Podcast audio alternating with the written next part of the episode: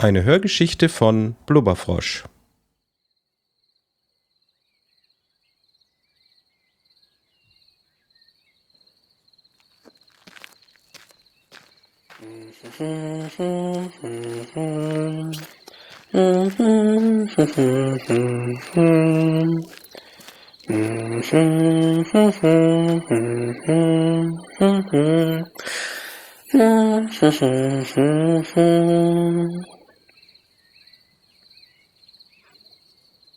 Der Tag ist so wunderschön. Die Sonne steht am knallblauen Himmel, an dem nur ein paar Schäfchenwolken herumlungern. Ich trödel auf dem Feldweg, der ein bisschen staubig ist. Es hat in den letzten Tagen nicht ausreichend geregnet. Beinahe ist es mir zu warm. Vielleicht hätte ich mir für meinen Spaziergang einen späteren Zeitpunkt aussuchen sollen. Mein Magen knurrt. Es ist Mittag und ich habe seit dem Frühstück nichts mehr gegessen. Immerhin war ich schlau genug, eine Flasche Wasser einzustecken.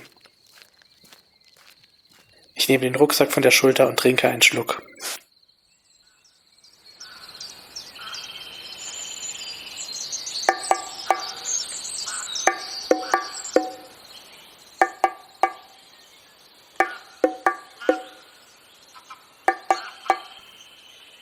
Es ist ganz schön kühl hier im Wald.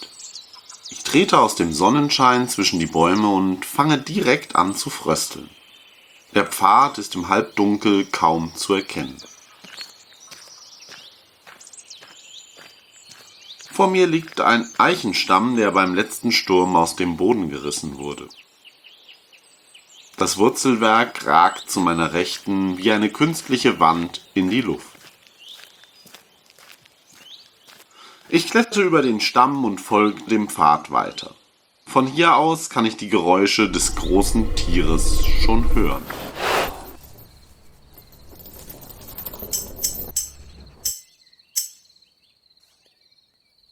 Ich nehme die Strickjacke von der Hüfte und ziehe sie mir über, als ich dem kleinen Weg folge, der in den Wald hineinführt.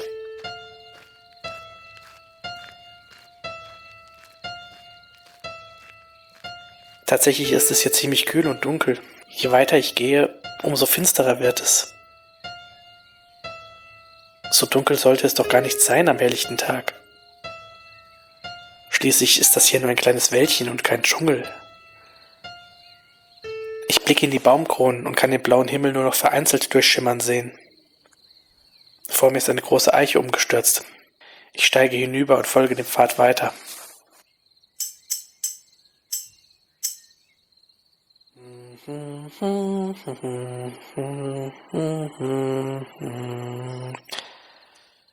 Fast ist es ein bisschen unheimlich. Dabei behauptete der Wegweiser doch, es seien weniger als zwei Kilometer bis zum nächsten Dorf.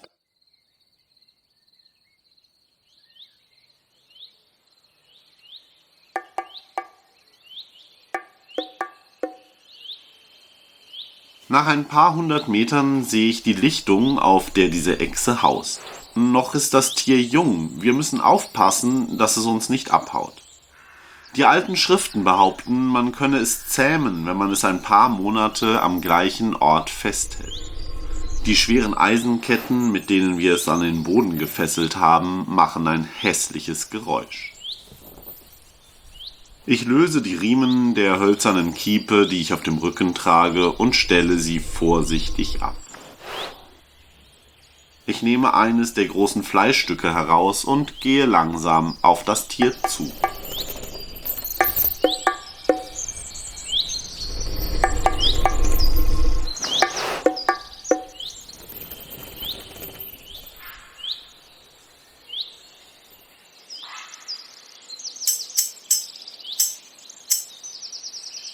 Wenn es noch ein bisschen dunkler wird, dann sehe ich überhaupt nichts mehr.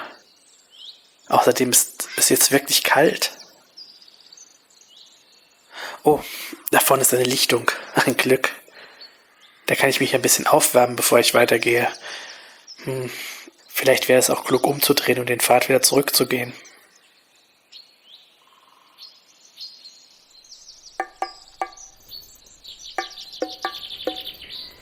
Hallo, na mein Freund? Ich gehe vorsichtig weiter und schlucke meine Angst hinunter. Das Tier dreht den Kopf langsam in meine Richtung und öffnet ein wenig das Maul. Die Zähne sind spitz und ich versuche ruhig zu atmen. Ich weiche ein paar Schritte zurück und halte ihm das Stück Fleisch hin. Schau mal, was ich hier habe. Das wird dir schmecken.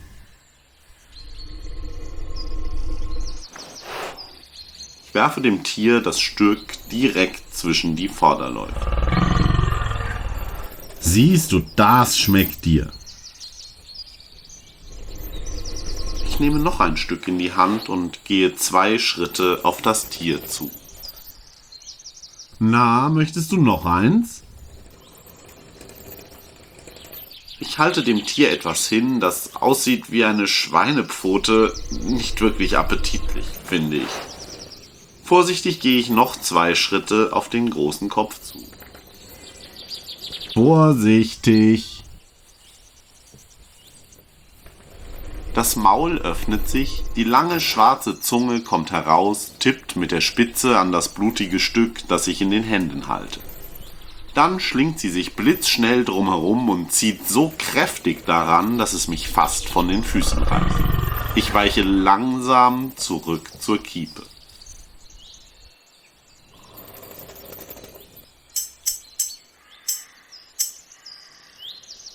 Nanu, was ist das? Da bewegt sich etwas. Irgendetwas Großes.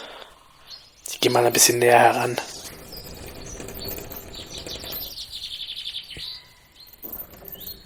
Ach du Scheiße.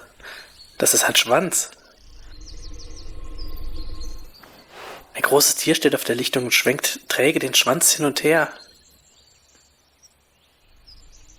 Fasziniert sehe ich zu, wie sich der Kopf der langen Schnauze gegengleich bewegt.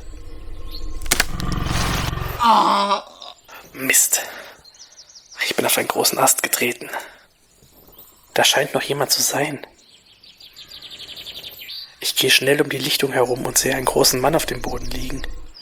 Ein Ast steckt in seiner Brust und er blutet stark. Vorsichtig gehe ich näher und passe auf, dass ich diesem Tier nicht zu nahe komme.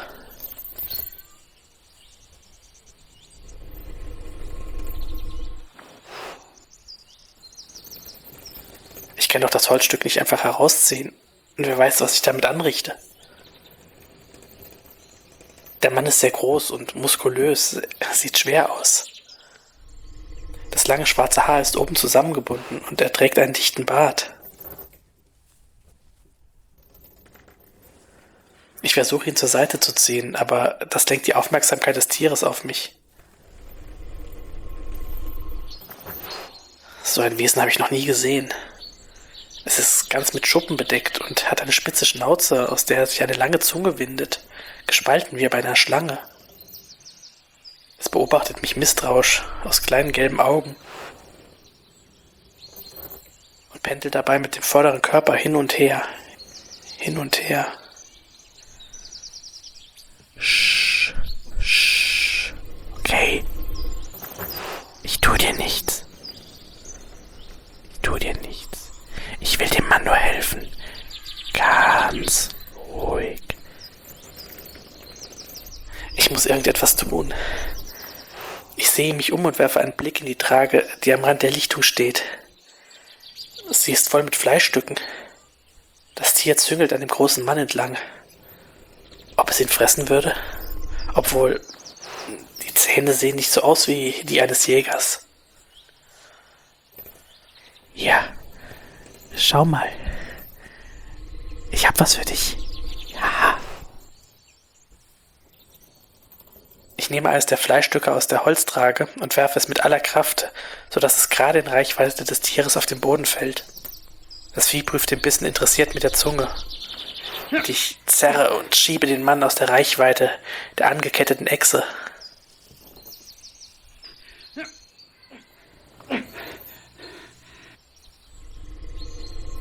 Aber was jetzt? Er blutet stark aus seiner Kopfwunde und außerdem trägt er sehr eigenartige Kleidung, eine Lederweste und lederne Beinlinge. Die Schuhe sind seltsam an den Unterschenkeln geschnürt. Das sieht aus, als wäre er einem Labspiel entsprungen. Ich sehe mich um und kann zwischen den Bäumen einen Pfad ausmachen, den der Mann entlang gekommen zu sein scheint. Rasch laufe ich den Pfad entlang.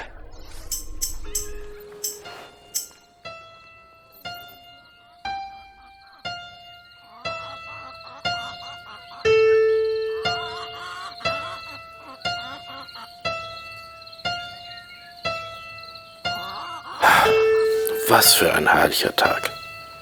Ich sitze vor der Hütte, kaue selbstgebackenes Brot und lasse mir die Sonne auf den Bauch scheinen. Zwischen den Häusern spielen Kinder. Die Luft ist erfüllt von Sommer. Etwas entfernt blökt eine Ziege, Hühner gackern. Kein Vergleich zu dem Leben, das ich früher in der Stadt geführt habe. Manchmal fehlt mir mein Fahrrad.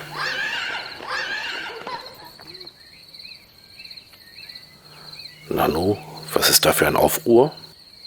Die Kinder laufen zusammen. Am Dorfrand taucht eine Gestalt auf. Ein Mann. Er gestikuliert aufgeregt. Braucht er Hilfe? So muss ich auch ausgesehen haben, als ich letzten Herbst hier aufgetaucht bin. Rasch stehe ich auf und laufe dem Mann entgegen.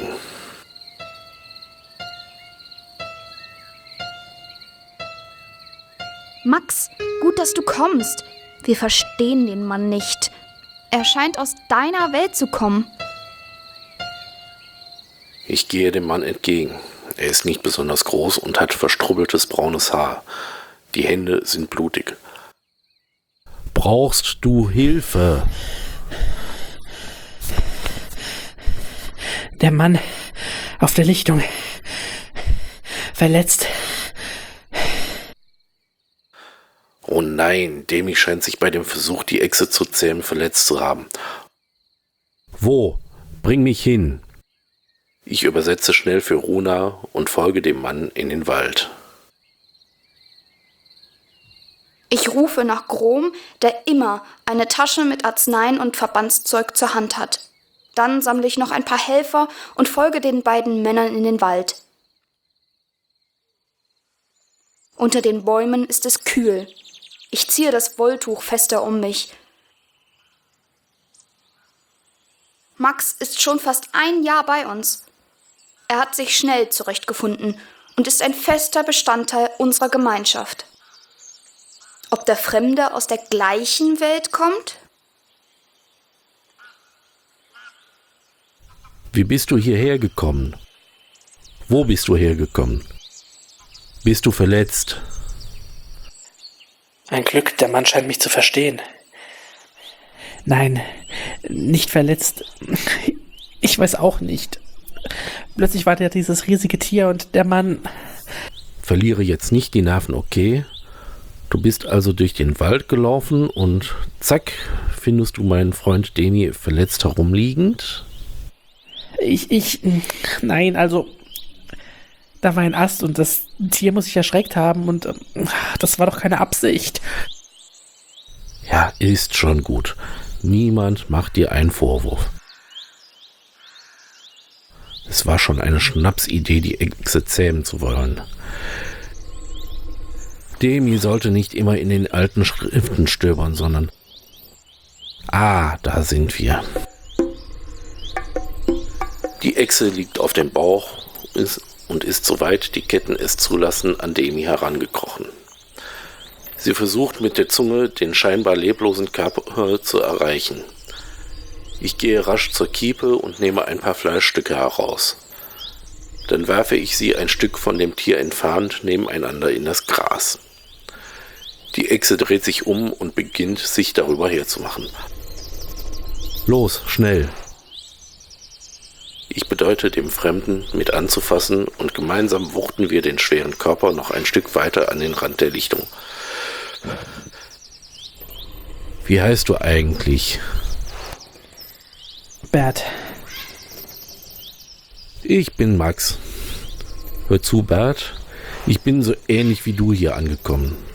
Soviel ich inzwischen weiß, haben wir keine Chance, einfach wieder nach Hause zu gehen. Am besten. Wie jetzt? Keine Chance wegzugehen? Ich schaue mich auf der Lichtung um und versuche auszumachen, aus welcher Richtung ich gekommen bin. Aber ich bin von da.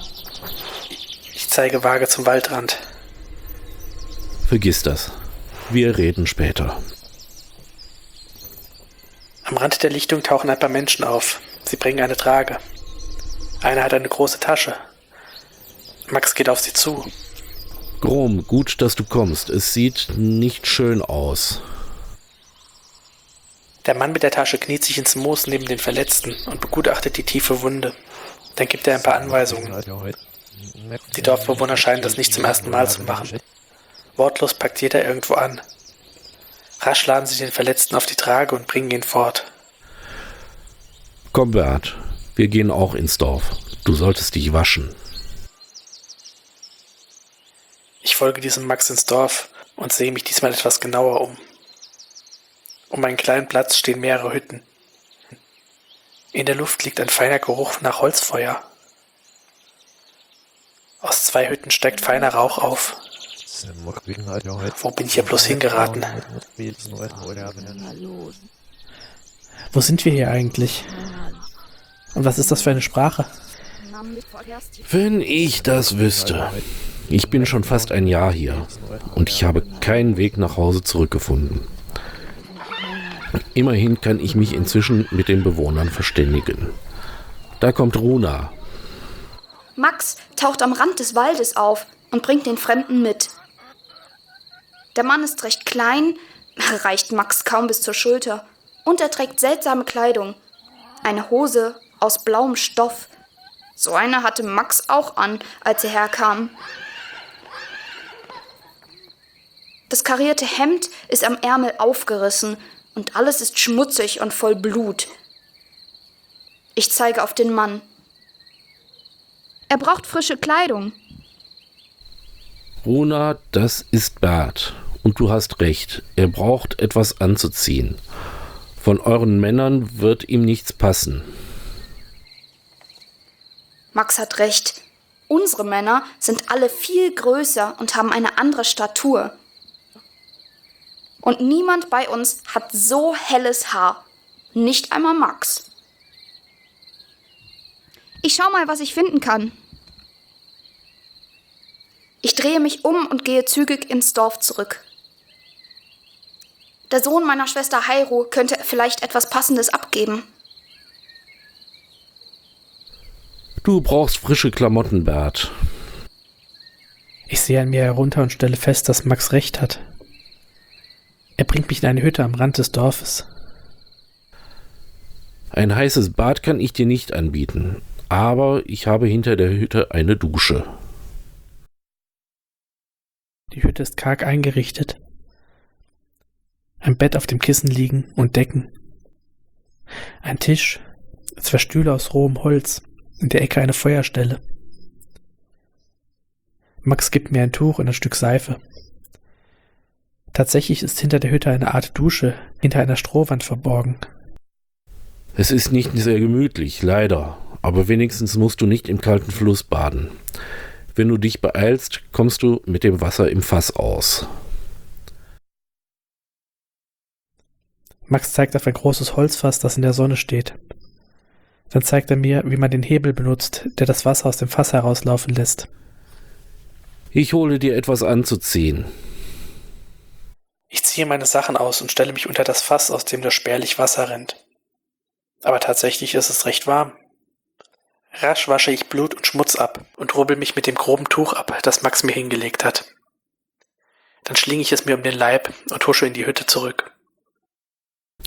Für nackig ist es draußen zu kalt, was? Ich nicke. Du hast bestimmt eine Million Fragen, aber ich fürchte, die meisten kann ich dir nicht beantworten.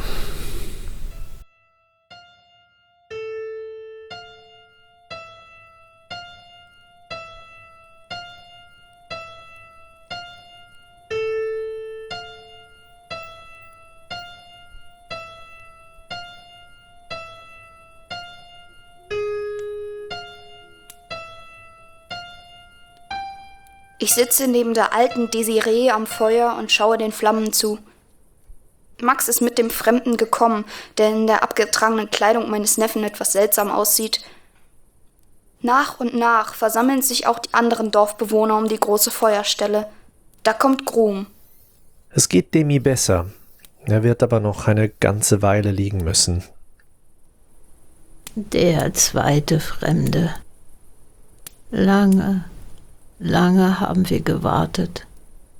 So lange gewartet. Worauf? Wie so oft scheine ich der Einzige zu sein, der nicht weiß, wovon die verrückte Desiree spricht. Die alte Frau ist seltsam. Sie spricht selten und wenn, dann in merkwürdigen Rätseln. Dein Freund ist der zweite Fremde, auf den wir gewartet haben. Ich betrachte Max, der schon eine Weile unter uns lebt, und den neuen Fremden, der heute angekommen ist. Er ist nicht mein Freund. Er wird es werden. Ich verstehe kein Wort. Hilfesuchend schaue ich zu Runa. Manchmal hat sie Mitleid und erklärt mir etwas. Es gibt eine Prophezeiung, dass zwei Fremde ins Dorf kommen und uns von den Arnik befreien. Ah, die Arnik. Ein Haufen Irrer. Sie kommen auf kleinen Pferden ins Dorf geritten, trampeln alles kaputt, schießen mit Pfeil und Bogen wild um sich und nehmen alles mit, was sie in die Finger kriegen können. Die Menschen hier leben in ständiger Angst vor diesen Überfällen. Bert zupft an meinem Abel. Worüber sprechen Sie? Es scheint eine Prophezeiung zu geben, mit der wir irgendwas zu tun haben. Ich habe noch nicht alles verstanden. Bert vergräbt den Kopf in den Händen. Vermutlich hat er das Gefühl, in einen äh, Fantasy-Roman gefallen zu sein. Immerhin ist das die Erklärung für das seltsame Benehmen der Dorfbewohner, als ich damals ins Dorf kam. Sie hatten mit zwei Fremden gerechnet. Was genau besagt diese Prophezeiung? Naja, ganz genau weiß ich das auch nicht. Aber es heißt, zwei Fremde, zwei Dorfbewohner und ein großes Tier werden benötigt, um das Unheil zu beenden. Wir denken, die Arnik sind das Unheil. Und das große Tier hast du bereits selbst gesehen.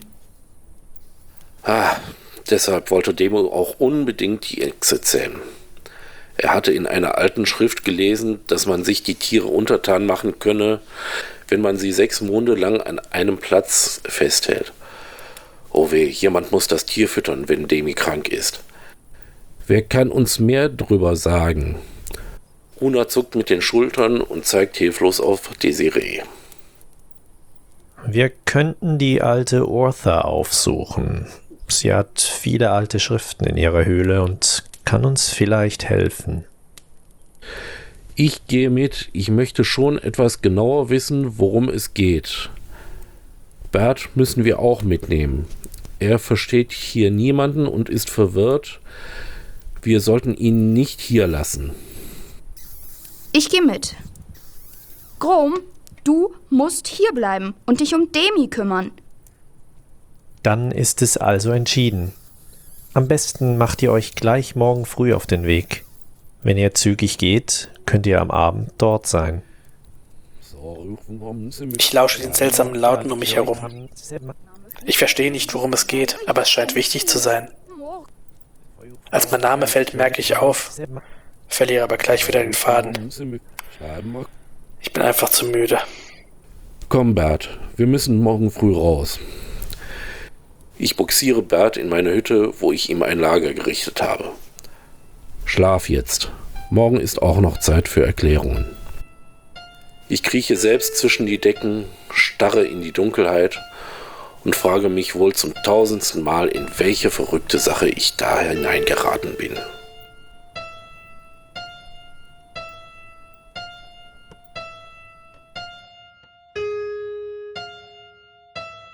Das war Bert mit den Stimmen von Ranteron, Chrysophylax, Lille, Tim Süß und Blubberfrosch. Bert wurde gesprochen von Flo. Geschrieben und produziert von Blubberfrosch. Dieses Hörstück entstand im Rahmen des Geschichtenkapsel-Podcasts.